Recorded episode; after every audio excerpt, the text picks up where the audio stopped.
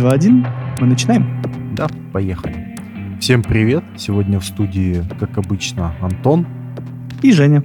Да, мы сегодня в сокращенном составе. Алексей по семейным обстоятельствам не смог нам присоединиться. Мы долго думали, о чем бы поговорить в промежутке между чередой конференций Apple, которые, я чувствую, будут длиться до Нового года, и они нас будут радовать новыми продуктами, которые мы с удовольствием обсудим.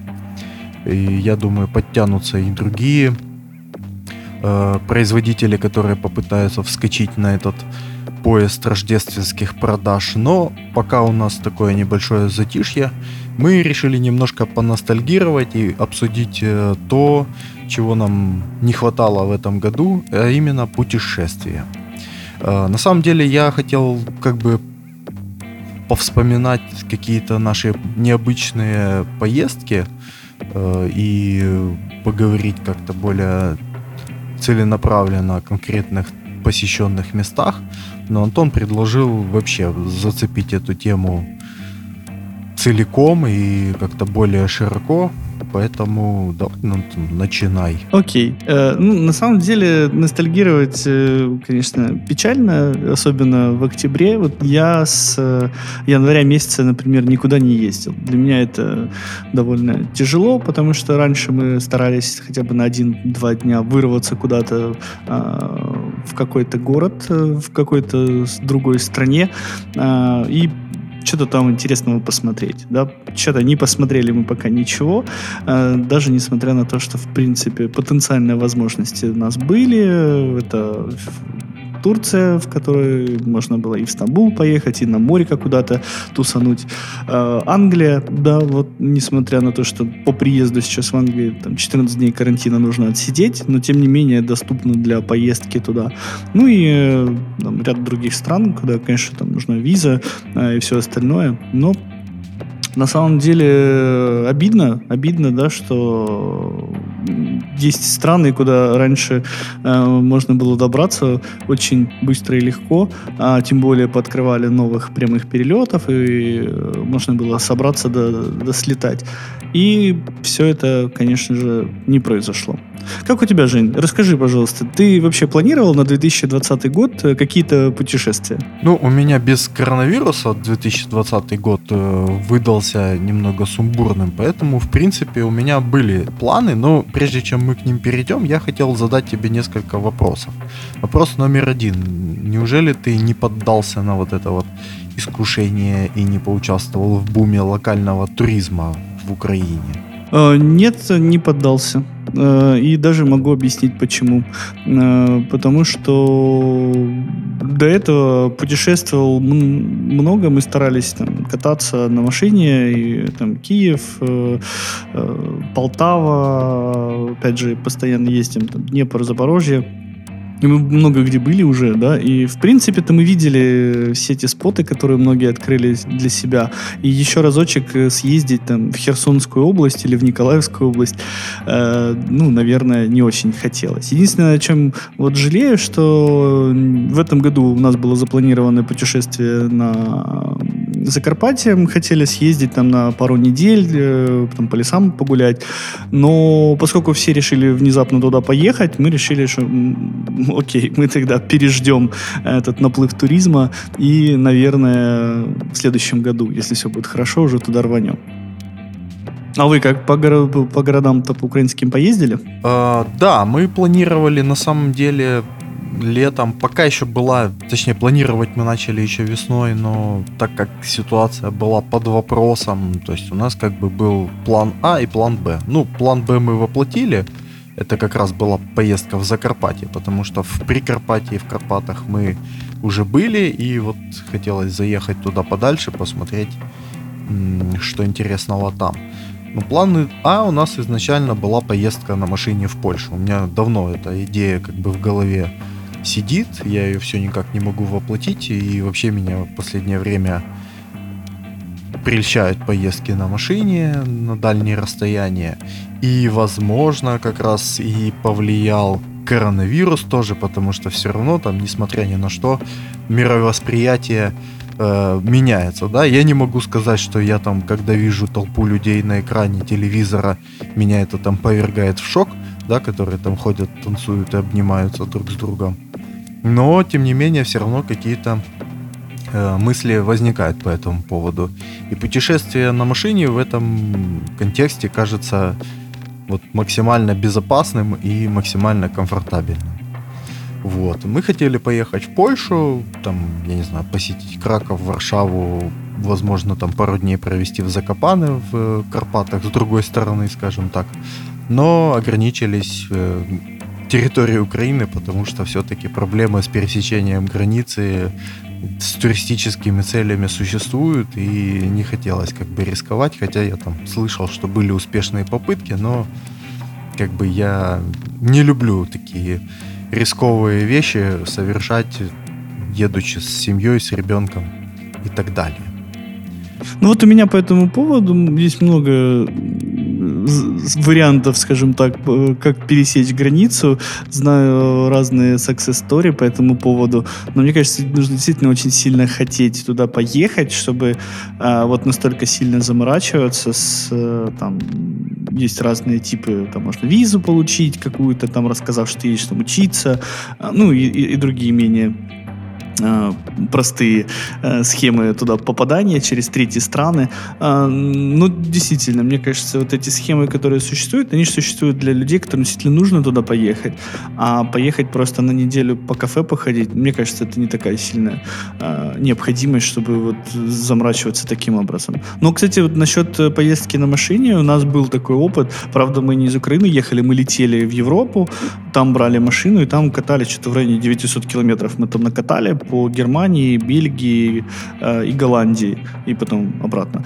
Э, это было реально очень прикольно, потому что ты просто едешь в машине, и, и, и поскольку вокруг все такое необычное, да, то есть ты едешь, и, и тебе прикольно. То есть даже не заезжая в города, э, проезжая через там какие-то страны, просто наблюдаешь какие-то прикольные штуки, э, и такой, о, смотри, вот у них, короче, там, там мельничка какая-то стоит, ну, у нас таких типа не стоит.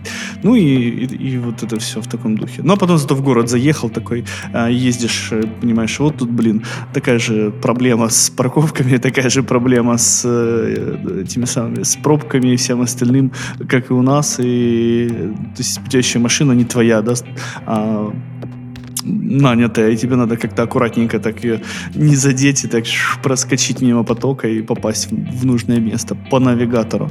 Ну, ну это прикольно, кстати. Мне очень жаль, что у вас не получилось, потому что опыт очень классный. Ну, хотя меня всегда останавливало, кстати, то, что тебе нужно по Украине еще тысячу километров проехать, э, чтобы до границы доехать. Тебя это вот вообще не пугало? Я тебе скажу, что в том направлении сейчас ситуация гораздо лучше в плане качества дорог. Ну, то есть вот мы ехали э, со Львова, то есть мы ехали туда, в Закарпатье, ехали через Киев. Ну, то есть Одесса, Киев, Киев, Львов, это вообще просто вот, ну, две нормальные дороги, по которым можно нормально передвигаться, да, то есть это там с разделительной полосой в большинстве случаев, то есть никаких проблем. Ну, я, в принципе, этот маршрут и выбрал для этого. Мы ехали с ночевкой в Киеве, то есть максимально расслабленно, без всяких там напрягов. В два захода. Обратно мы решили поехать одним куском. И я, в принципе, ничуть не жалею. Там был один э, участок. Если я ничего не ошибаюсь, э, если я ничего не путаю, точнее, это был э, кусок объездной вокруг э, Хмельницкого, который был, э, как это, under construction, то есть ремонтировался там буквально несколько километров. Все остальное дорога, в принципе, приличная. Я не могу сказать, что она там четырехполосная, но она вот в большинстве, на большинстве участков она была как-то трехполосная. То есть у тебя получается две полосы в одну сторону, одна встречная, потом через там несколько километров ситуация меняется. То есть ты всегда была возможность спокойно э, обогнать, ну, точнее, не обогнать, а опередить более медленный транспорт, не рвя сердце, не вылазя там на обгоны, тем более там такая лесность, э, местность лесистая, много поворотов и, ну, честно говоря, я ездил там, когда там была по одной полосе в каждую сторону, это напряжно. А когда ты едешь тысячу километров, вот эти нюансы, они как бы влияют на твою вот, э, усталость. И вот мы проехали за день вот практически тысячу километров с Закарпатья до Одессы. Ну, я не скажу, что я прям умирал. Я себя нормально там чувствовал под конец дня. Я там еще позже поделюсь парой лайфхаков, лайфхаков для таких э, дальних перегонов, которые, в принципе, вот у меня последнее время там часто стали случаться. И, ну, не знаю, может быть, кому-то полезно. Есть такие неочевидные штуки, которые вам позволят сохранить время, нервы, здоровье и получить удовольствие в процессе поездки. Ну, вообще, ты бы рекомендовал э, всем э, нашим пяти слушателям этого подкаста э, сгонять э, до границы обратно? Ну, насколько я понимаю, сейчас, если ты тем более из машины не выходишь никуда, это довольно безопасно и интересно. Или лучше пока не стоит? А, ты имеешь в виду с целью попытаться прорваться на за границу или что? Нет, нет, есть он через Стамбул все летают, не надо на машине рисковать, мне кажется. А вот э, именно чисто вот покататься по стране, ну условно мы понимаем, да, что это Киев, Одесса, вот, а, вот если оттуда ехать, есть, есть какой-то смысл вообще просто проехаться туда, там доехать до, до границы, развернуться и поехать обратно. Или пока границы закрыты, то, в принципе, можно и потерпеть. Я тебе скажу, что тут такой как бы сложный, ну, на первый взгляд простой, на самом деле более сложный вопрос.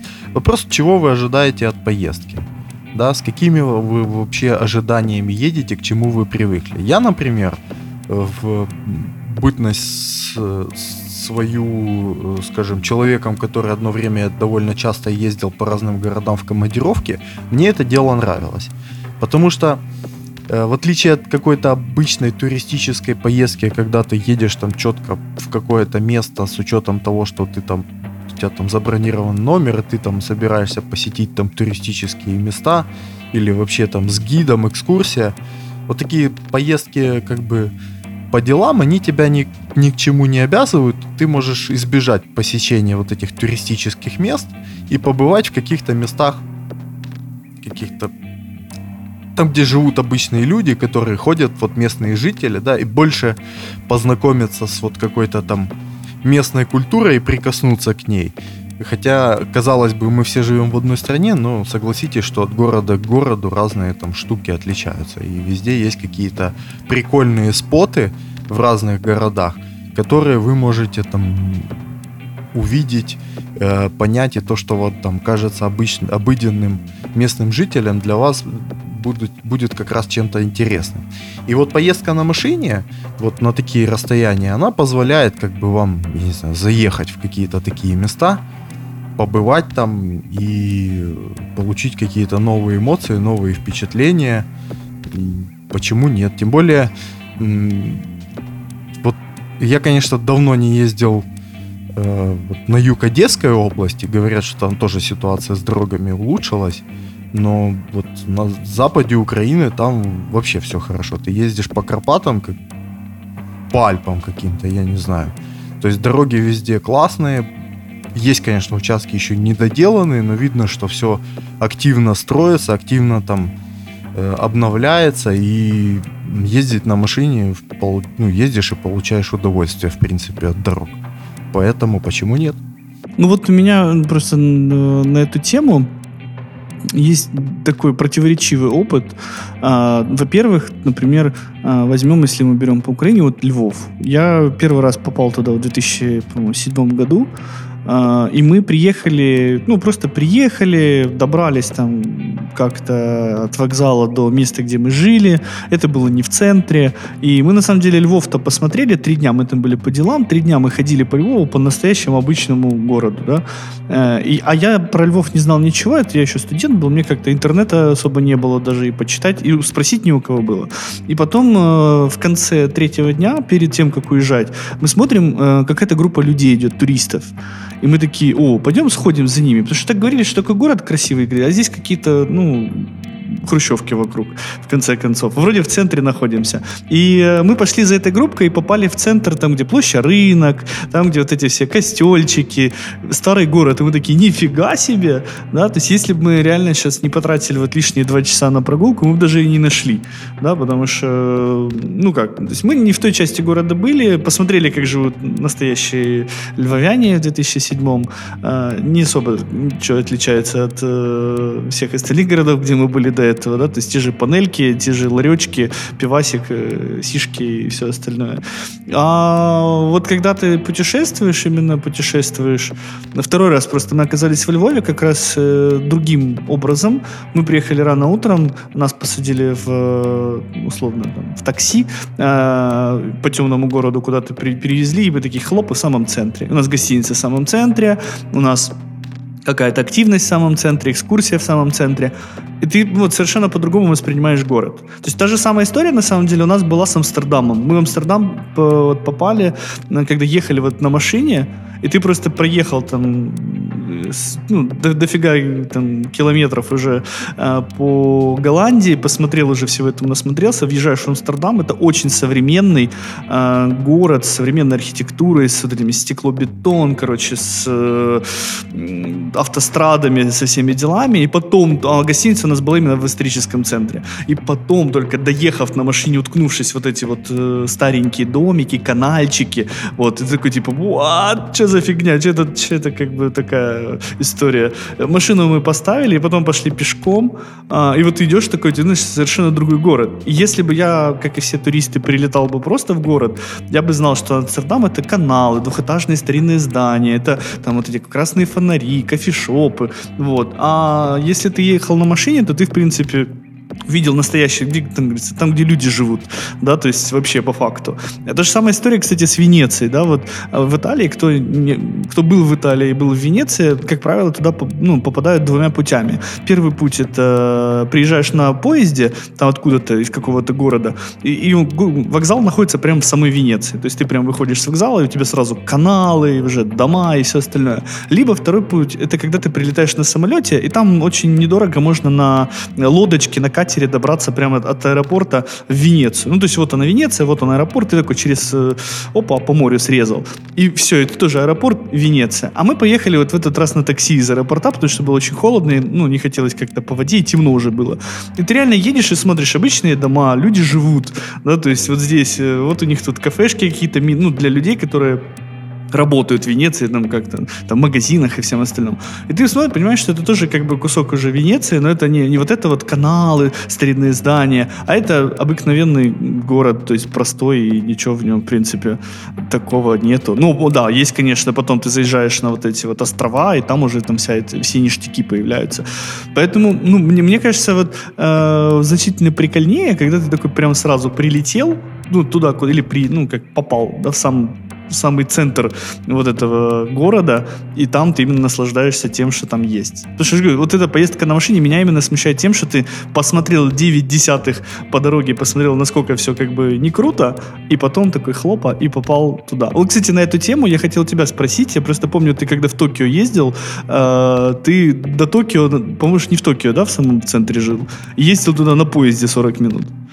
Ну, не совсем так. Э, давай вот я сейчас Токио на стек положим. И э, то, о чем я говорил, в принципе. То есть тут вопрос как бы концептуального подхода. Мне как раз больше нравится увидеть не только вот эти туристические места, но и то, как живут обычные люди. То есть вот это мне интересно. Ну, то есть понятно, ты смотришь там фоточки в, в, в Инстаграме, видишь там, я не знаю, центр Барселоны, прилетаешь туда, видишь центр Барселоны, да, смачилось, хорошо.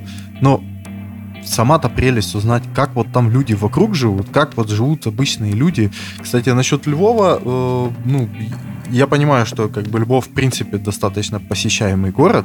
Я тебе скажу, что там помимо центра можно еще поехать на окраину, посмотреть, как э, строят спальники здорового человека в Украине, о чем одесситам остается только мечтать, с малоэтажной застройкой, с нормальными кварталами и так далее, да.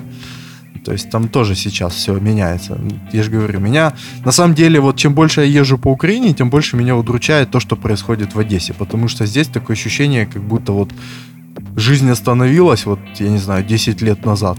и не движется ничего. Ну, кроме как э, застройка какими-то вот этими безликими человейниками, больше ничего не происходит интересного в городе. Вот, ну, не знаю. Печаль, беда. Я, пред, я предлагаю историю с Одессой оставить на следующий выпуск подкаста. Мне тоже есть, кстати, о чем поговорить, не согласиться с тобой по этому поводу.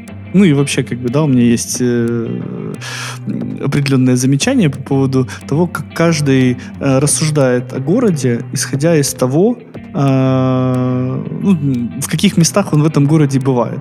Ну, тоже про туризм тут расскажу. Uh, у нас просто очень много знакомых э, приезжает сейчас там, в Одессу, ну, как из Киева приезжают, тусануть, э, там, сходить по барам, по ресторанам, вот это все. И на самом-то деле мы тут смотрели и понимаем, что люди, которые приезжают сюда, они видят не ту Одессу, которая есть на самом деле. Они тоже приезжают в центр города, живут на Дерибасовской, кормят этих лошадок, фотографируются с голубями, ходят там по топ-5 инстаграмных заведений и говорят, Одесса прекрасный город и вообще. Но по факту, да, то есть в городе живет миллион с чем-то человек, э, он огромного размера, э, существование некоторых, я, честно говоря, пока сюда не переехал, даже не знал, что есть за пределами центра города, там, э, вот в сторону, в другую сторону, э, какая-то жизнь. Я думал, там просто там вокзал, спальники и все и, и граница, да, то есть на самом деле все совсем не так. И вот это как бы история про то, как ты узнаешь на самом деле, как, ну, из чего состоит город и как он живет, только пожив в нем, ну, либо очень сильно там поинтересовавшись, как это все работает. Мы, в принципе, можем, вот ну, последняя ремарка по этому поводу, на самом деле, в том, что э, неважно даже страна, важен именно город. И каждый город, он офигенно индивидуален, и даже в Украине вы возьмете два города, они будут абсолютно не похожи друг на друга. А, но принцип, да, вот этот, что есть какой-то туристический центр, а за пределами есть жизнь, и она не менее интересна, ну вот тут, конечно, я соглашусь с тобой. Ну, насчет города я как бы согласен в плане того, что сейчас ну, очень много педалируется эта история про 600 городов вместо 200 государств, да, там, если там хоть одно интервью с Максимом Бахматовым кто-то смотрел, там обязательно это упоминается. Ну и не только он это проговаривает, да, что города займут места государств. Ну, а с... тут с Одессой, понимаешь, какая история? Дело в том, что вот то, что ты рассказываешь, я прошел вот 10 лет назад. Я пожил во всех районах. Я жил на Фонтане, я жил на Таирова, я жил на Молдаванке. И вот как раз с тех пор, когда я все это посмотрел, ничего нового не появилось. И ничего не улучшилось. Вот в этом и вопрос. Вот в этом и проблема. Ну, с моей точки зрения. Ну, окей, не об этом сейчас речь. А, по поводу Токио, ну, мы жили э, в Токио, но прилетели мы в Нарита. Или Нарита, я, честно говоря, до сих пор не уверен, где надо правильно ставить ударение. Это э, такой Борисполь токиевский. Токийский Борисполь. То есть это город с международным э, аэропортом Токио, который находится за городом. Туда ходит э, поезд, но дело в том, что как бы в Токио практически нет метро. То есть там есть, по-моему, одна или две ветки, но там очень развита просто железнодорожная сеть. Э, железная дорога принадлежит нескольким частным компаниям. Э, у них есть точки пересечения, и там очень интересно, вот карта, которой мы пользовались, она такая двухсторонняя. То есть, с одной стороны одна э, железная сеть одной железной дороги, а с другой стороны другая, да, и, ну ты, ты как бы прокалываешься и переходишь на, в другое измерение в каких-то местах, да, то есть ты доезжаешь, если тебе надо попасть из точки А в точку Б, но точка А обслуживается одной железной дорогой, а точка Б обслуживается другой железной дорогой, то тебе надо найти вот какую-то станцию, где есть пересечение, понятно, они помечены с той и с другой стороны, перевернуть карту и дальше уже планировать свой маршрут там. Ну, звучит на самом сложно, но после буквально там, я не знаю, двух-трех дней вот эта вот система с, с поездами, она становится просто вот шика... понятной, прозрачной. Ну, я не знаю, можно, наверное, об этом даже отдельно чуть-чуть позже поговорить, остановиться и рассказать. Эта тема вот очень классная, мне очень понравилась. Так вот, в Нарита там был огромнейший буддийский храм, несмотря на то, что это как бы совсем не туристическое место. Тем не менее, ну то есть это вот город, который построен вокруг аэропорта. Там огромное количество таких аэропортовских гостиниц с микрономерами подразумевается, что ты там перед вылетом или после вылета там заселился, и потом в комфорта там переночевал и в комфортное время для себя там улетел или наоборот поехал в город. Но тем не менее, там есть старинный древний буддийский храм. Мы, пораженные джетлагом, в 7 утра отправились туда, потому что уже в 4 все проснулись, в принципе. И пошли посмотреть на этот храм. Это был очень классный, интересный опыт. Но что меня больше поразило, а, мы, вот это вот было воскресенье, если я что не путаю, когда мы туда прилетели и пошли смотреть на этот храм, а, и он был... А, в городе было огромное количество пустых парковок. Просто вот стадионы такие пуст, пуст, пусты, э, пустеющие. Потом, когда мы были там в будний день, они все были заставлены машинами. Ну, то есть люди приезжают в Нарита на машине, оставляют ее на вот этой вот опоясывающей парковке, садятся на поезд и уже едут в Токио. Потому что в Токио там жестко все с парковками, и, в принципе, машин запаркованных на улице практически не видно. Все где-то там под землей, вот эти вот автоматические парковки многоэтажные, где машина заезжает, ее там робот увозит наверх, вот это вот все. Э, и да, вот там на самом деле вот эти аспекты жизни, они тоже были, ну, мне интересно, потому что я же говорю, я вот исторические вот такие вот памятные места, они, конечно, прикольно, но картинка в жизни и в картинка в э, Инстаграме, она не сильно отличается. Чаще в Инстаграме даже красивей. Потому что там профессиональный фотограф, э, фильтры, тролливали, фотошопчик. В жизни это все выглядит более блекло чаще всего. А вот аспекты жизни обычных людей, которые живут в этом городе, вот это вот мне всегда было интересно. Ну вот, э, на самом деле, вопрос э, мы какой вообще затронули, да? Ок э, или не ок? Давай, наверное, его на все города накинем. Жить не в центре, если куда-то приезжаешь, и каждый день гонять туда на поезде и обратно. Я надеюсь, что в послековидные времена очень большой процент профессий, которые будут требовать от тебя гонять куда-то там в центр, э, сойдет на нет. А, то есть, и я... потом появится возможность для туристов все-таки приезжать э, в пригород и на пустых э, поездах э, отправляться туда. Ну, как вариант, если эти поезда, конечно, не обанкротятся, да, потому что, там, не знаю, слышал ты, не слышал историю про Нью-Йорк. Э, не, еще не слышал.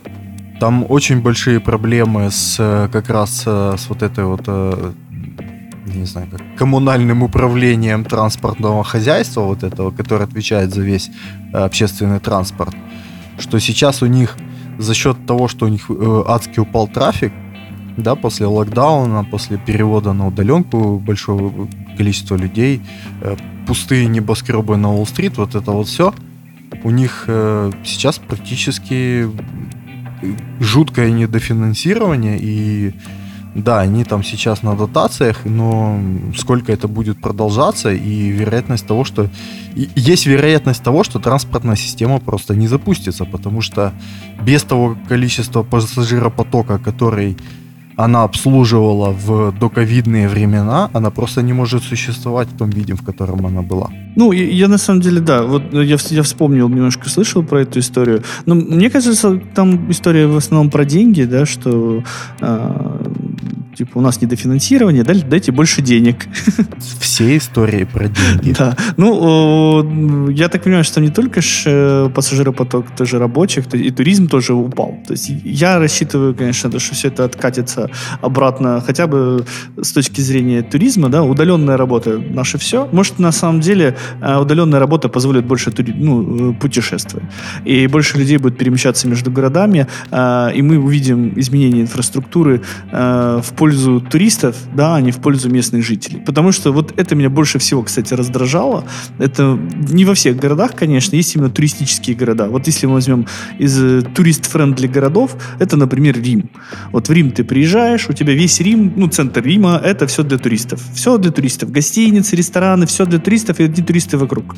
Но если ты приезжаешь, например, в какой-нибудь э, Париж, то Париж, он такой для парижан.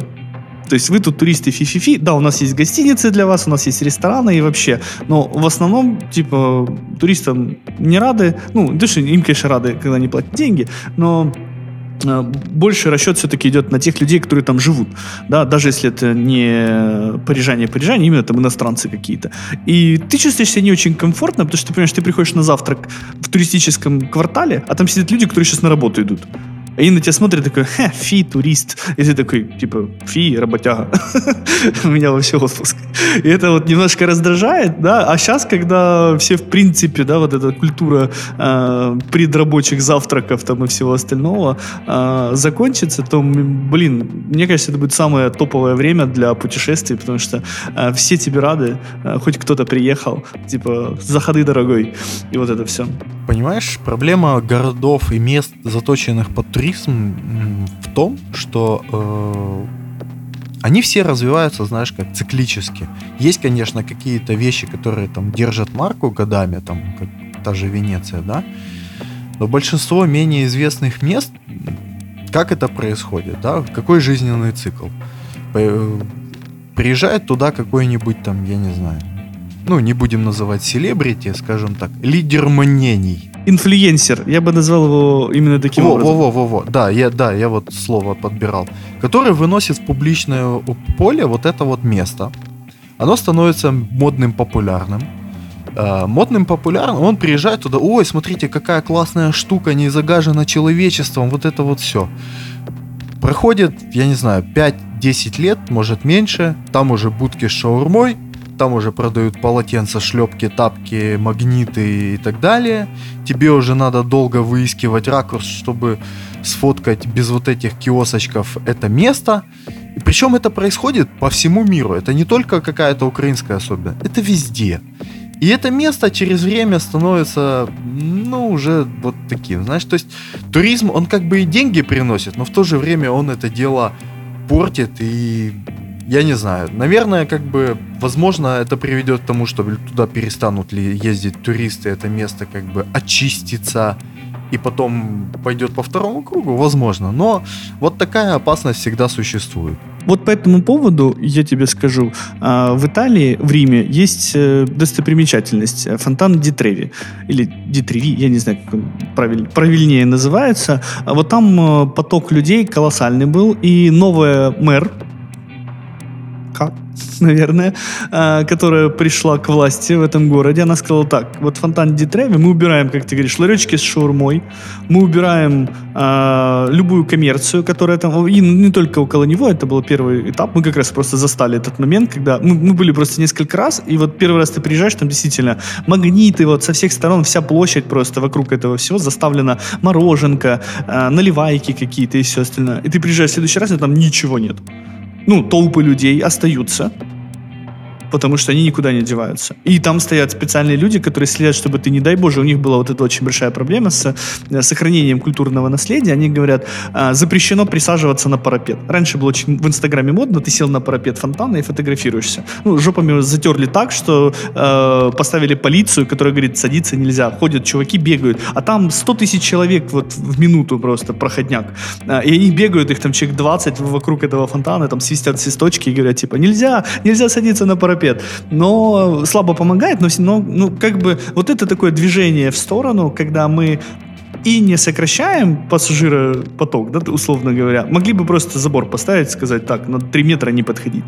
Но, тем не менее, стараемся сохранить э, достопримечательности, ну, как таковые. Но опять же, да, то есть мы понимаем, что есть места, э, в которых э, ларечки э, нужны, да, вот та же Венеция, на самом деле, это один большой ларечек такой, там все улицы, в каждом окне тебе что-нибудь продадут, какой-нибудь сувенир, но это просто потому, что тогда люди обычно приезжают на один день, ну, то есть ты утром приехал, вечером уехал, как на экскурсию, и, естественно, тебе хочется за собой какую-то штуку забрать. И мне кажется, если ничего тебе не, там не продавать, люди начнут не камушки отколупывать у тебя от, от домов вообще. Там плиточки какие-нибудь там выковыривать из стен а, или стеклышки из окон, и тогда города не останется. И вот здесь, в принципе, мне кажется, должен быть какой-то разумный баланс. Ну, кстати, про сувениры. Вот ты обычно, когда ездишь в путешествие, сувениры это привозишь?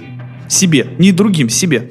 К сожалению, нет, наверное. Потому что, ну, я не знаю, для меня это вот настолько сложный вопрос. Вообще вот э, какая-то вот сувенирная продукция, потому что я не знаю, я, может быть, смотрю наперед и вижу судьбу этого сувенира, да, я не знаю, может это связано тем, что, ну, то есть, либо у меня должно быть какое-то место для этих сувениров, я не знаю, вот я настолько вот к этому всему прохладно отношусь, и э, как бы это, я, я знаю о своем недостатке, то есть, знаешь, там, особенно когда там у меня там какие-то родственники или друзья мне дарят сувенир там из какой-то этой, я, знаешь, я вот чувствую, меня гложет чувство вины, потому что я об этом никогда не думаю, я никогда не вспоминаю, у меня какой-то блок на это дело, то есть купить какой-то сувенир, у меня даже мысли не возникает там, находясь там в каком-то месте, то есть я не знаю, может, напоминание надо ставить.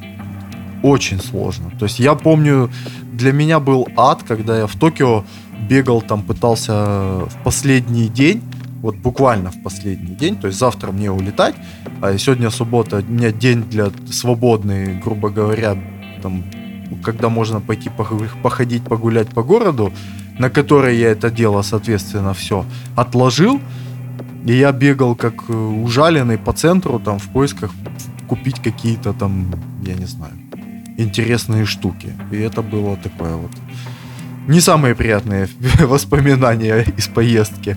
Ну а, я тебе могу лайфхак, э, ну и не только тебе, э, рассказать, э, как мы решили эту проблему для сувениров для себя. Ну, на самом деле, когда для других берешь сувениры, в принципе, мы, ну, и мы в основном стараемся брать какую-то еду.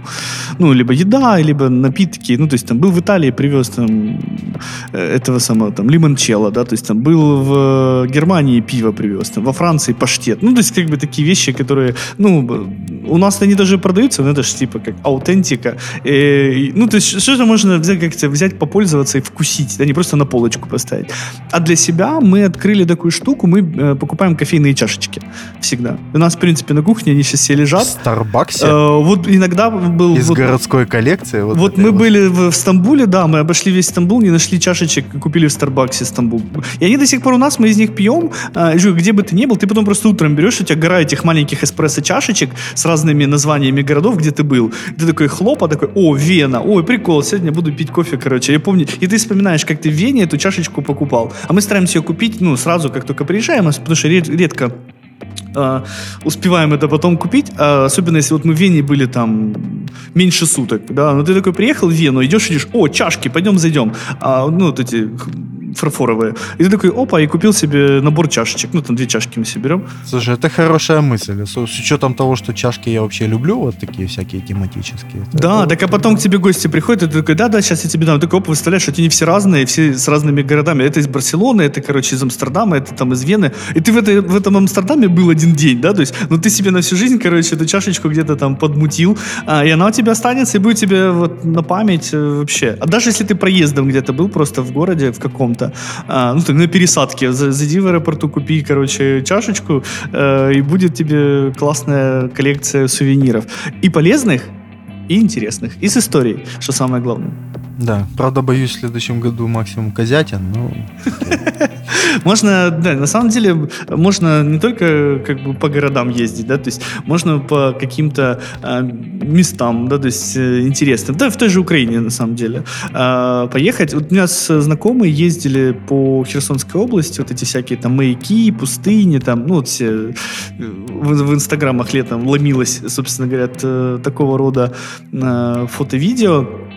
И действительно тоже как бы классные воспоминания, уверен, вот от таких путешествий, когда ты не просто едешь э, в какой-то город ходить там по инстаграмным спотам, а ты прям э, поехал просто на какую-то местность и там получил какое-то там удовольствие от того, что посмотрел на какие-то природные э, диковинки. Ну и, кстати, вот э, э, хотел, блин, хотел сказать и забыл.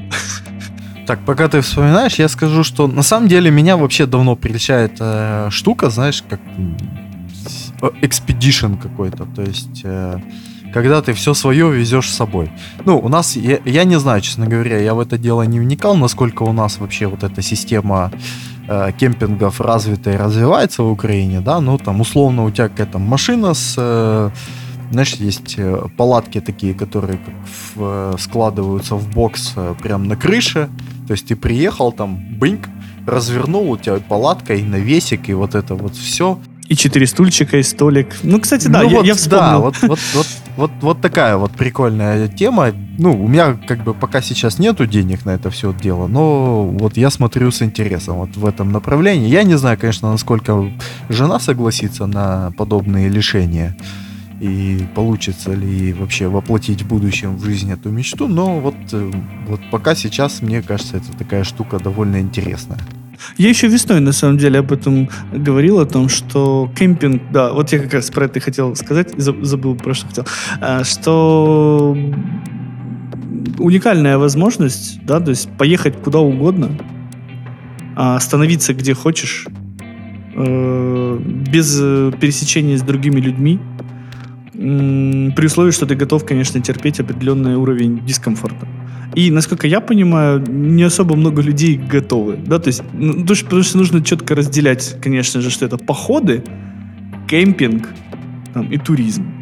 Да, то есть э, вот э, туризм это когда ты там идешь куда-то, там, там палатку разбил, костерок, гитара, вот это все, романтика, да, то есть э, там походы это когда вы там в горы куда-то там все проверяем там крепость духа, сил и все остальное.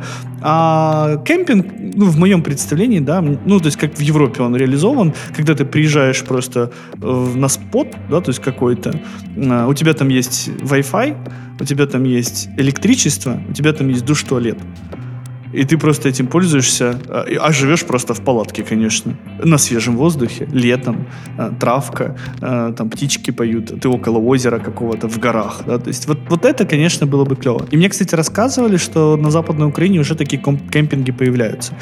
Я не могу точно географические координаты, конечно, этого сказать, но уже есть места, где ты просто можешь приехать на машине, поставить, то есть там есть парковка, там даже есть кафе, то есть если тебе, ну, впадло готовить, как бы ты пошел, покушал, ну, я не уверен, конечно, там очень вкусно будет тебе в горах кто-то готовить, но, но уже какая-то альтернатива э, тушенке и макарошкам э, появляется.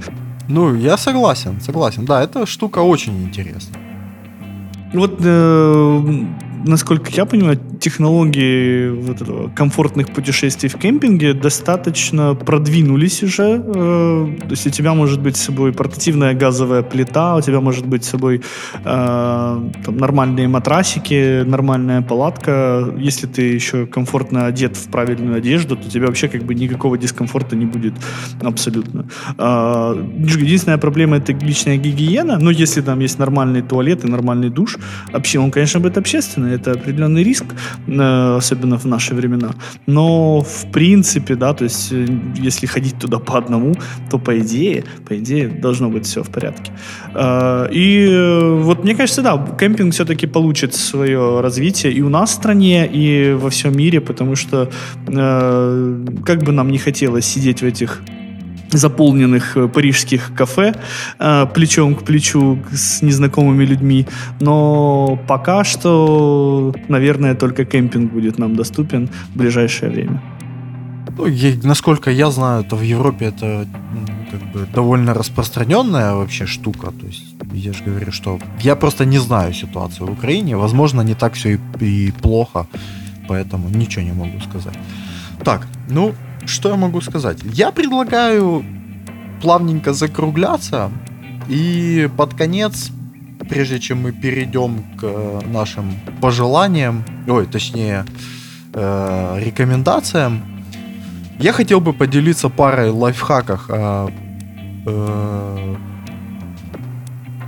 дальних поездках на машине и дальних э, авиаперелетах как бы вот э, я, честно говоря, наткнулся, прежде чем мы э, перед полетом в Токио, это было вообще очень как бы да, длительное путешествие, порядка 20 часов, там плюс-минус, потому что в одну сторону там на 2 часа короче, в другую сторону на 2 часа длиннее. Плюс э, мы, так как мы вылетали из, в ноябре, я не знаю, как сейчас, кстати, достроили из Одессы эту взлетку новую. Ну, я не летал, конечно. Не, ну на самом деле говорят, что э, она там в процессе достройки, но пока не особо. Не особо кто-то летает с э, этой полосы. Ну, в общем, ситуация была такова, что когда мы летели в Токио, то э, вылет в ноябре особенно с учетом того, что нам надо было пересаживаться в Стамбуле, это был такой очень скользкий вопрос, потому что там вылетали через один рейсы, скажем так, потому что ноябрь, Одесса это туманы, влажность и как бы была очень велика вероятность не улететь. Поэтому мы ехали группой в автобусе в Киев. И вечером мы летели. Ну, в общем, прибавьте еще 6 часов поездки на автобусе. Э, и вот это как бы вообще, это был такой как бы не самый приятный опыт. Э, я даже не знаю, что хуже, поездка в автобусе в начале или поездка в автобусе в конце. Потому что поездка в автобусе в начале э, делает тяжелым перелет, а поездка в автобусе в конце просто вас убивает, и вы домой просто приползаете после перелета, после двух перелетов, пересадки и, соответственно, потом поездки на автобусе. Ну, тем не менее, по поводу дальнего перелета, как бы есть несколько вещей, которые вам помогут, особенно если у вас перелеты с пересадками такими, как у нас, то есть у нас по факту было две пересадки с автобуса в самолет и в Стамбуле с одного самолета на другой. Э, во-первых, у вас должна быть легкоснимаемая, очень удобная обувь, э, желательно, чем больше размера, тем лучше, потому что в, в, в, в процессе 20-часового сидения у вас в любом случае ноги отекут. Ну, если, конечно, вы не летите бизнес-классом, тогда, в принципе, вам особо беспокоиться не о чем. А, следующий момент. А, возьмите с собой запасные носки и влажные салфетки. И вот где-нибудь посередине вашего перелета, переезда э, смените это дело, да, ну в самолете вы можете ходить в носках. Я думаю, будет и вам комфортнее, и окружающим, если вы перед посадкой в самолет это дело поменяете, да. У меня просто был опыт тоже длинных перелетов. Э, ну, мы летели Turkish Airlines, они дают тебе сразу в комплекте тапочки, носочки. А, и мы, мы когда летели вот в одну сторону, думаю, Таня, ну что, вот это мы будем ну, переобуваться. А потом ноги-то отекли в процессе перелета. Было, конечно, очень некомфортно. А обратно мы летели, мы сразу тупо... Ну, на самом деле, как и все, это был вечерний вылет. Э, весь самолет, там, человек 500. Зашли, носки свои вонючие сняли, новые чистенькие надели, тапочки нацепили, пледики укутались и спать легли. И э, на самом деле вот это прям небо и земля. Потому что в процессе перелета, особенно длительный перелет, у тебя давление там скачет, э, вот эта вся жидкость там в организме у тебя там к ногам спускается, гравитация выдавливает. Вообще вот прям must have. Вот если не дают, берите согласен, что надо брать с собой. Да, да. Вот это вот э, классная штука. Ну и не забывайте, что в самолете очень сухо, поэтому какие-то помадки для губ э, и побольше водички, само собой. Так, и по поводу э, автомобилей, если вам нужно ехать где-то там на, я не знаю, тысячу километров, да, то есть это порядка там обычно 12 часов занимает, даже по хорошей дороге. Первое, о чем не стоит спешить. То есть едьте в комфортном, вот едьте так, чтобы вам было не напряжно. Я думаю, у каждого есть вот понимание, что вот я еду на расслабухе, или я еду вот э, там, вцепившись в руль, там, пытаясь всех обгонять, не де... вы немного не выиграете вот на самом деле. Вот этими обгонами едьте с той скоростью, чтобы вы чувствовали себя спокойно. Вы можете потом померить, средняя скорость у вас упадет не сильно намного, да. То есть, я не знаю, прирост э, вашей э, скорости, которой вы пытаетесь придерживаться на 20 километров, дай бог, чтобы дало там 5 км в час на средней скорости на всем участке. Следующий момент это делайте перерывы. Это вот э, прям как э, армейская наука велит. Там первый перерыв можете сделать через, через пару часов, да, а потом каждый часик делайте небольшой перерыв. Заезжайте на заправочки, там покупайте себе там чаи, кофе. Кстати, с кофе желательно не переусердствовать, потому что обезвоживание в дороге тоже как бы не сильно хорошая штука, поэтому там 2-3 чашки кофе за всю поездку желательно не больше, э, если вы его вообще пьете. Лучше возьмите с собой в машину еще бутылку колы и ее вот попивайте, я не знаю, можете взять даже с сахаром, где-то по паре глоточков там в течение там, там 15-20 минут, по чуть-чуть ее вот так вот цедите. Это вот такая штука, которая будет вас и бодрить, и, в принципе, освежать в какой-то мере. Ну и, само собой, вода, побольше воды, потому что тоже, если вы едете с климатом, с кондиционером, то воздух сушится, и как бы вот надо поддерживать водный баланс. Вот такие вот советы. Антон, есть что добавить? Убавить? На самом деле все тут зависит, конечно, от э, дороги. Потому что у меня был experience по Украине. Это было за один день. Я ездил Днепр, Киев, Одесса. И с учетом того, что от Днепра до Киева есть э, прекрасная э, четырехполосная дорога с разделителем, э, от Киева до Одессы.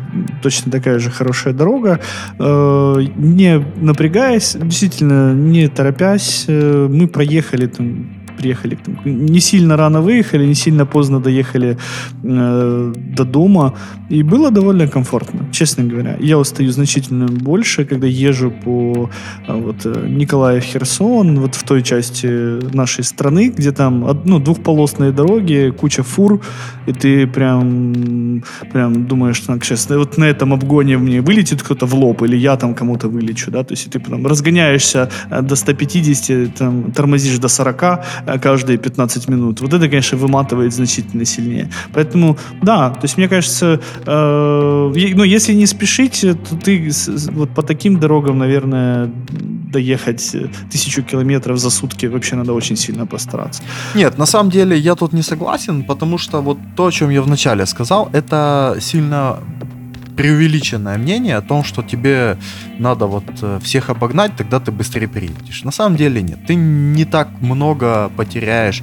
И э, вот я бы даже переформулировал. То есть, если у вас перед вами стоит выбор обгонять либо притормозить и потащиться за там, машиной, всегда делайте выбор вот, в пользу второго варианта. То есть, если вы думаете, обгонять или нет, если вы не уверены, лучше не обгоняйте. Вот вот это правило не уверен, не обгоняй, тяжело себя заставить, как бы, блин, ну я ж, я вот сейчас это, нет, не надо. Едьте на расслабухе. Да, едете там, я не знаю, 60 за фурой. Ну, поедьте, будет. Будет впереди кусок, когда вы обгоните без напряга.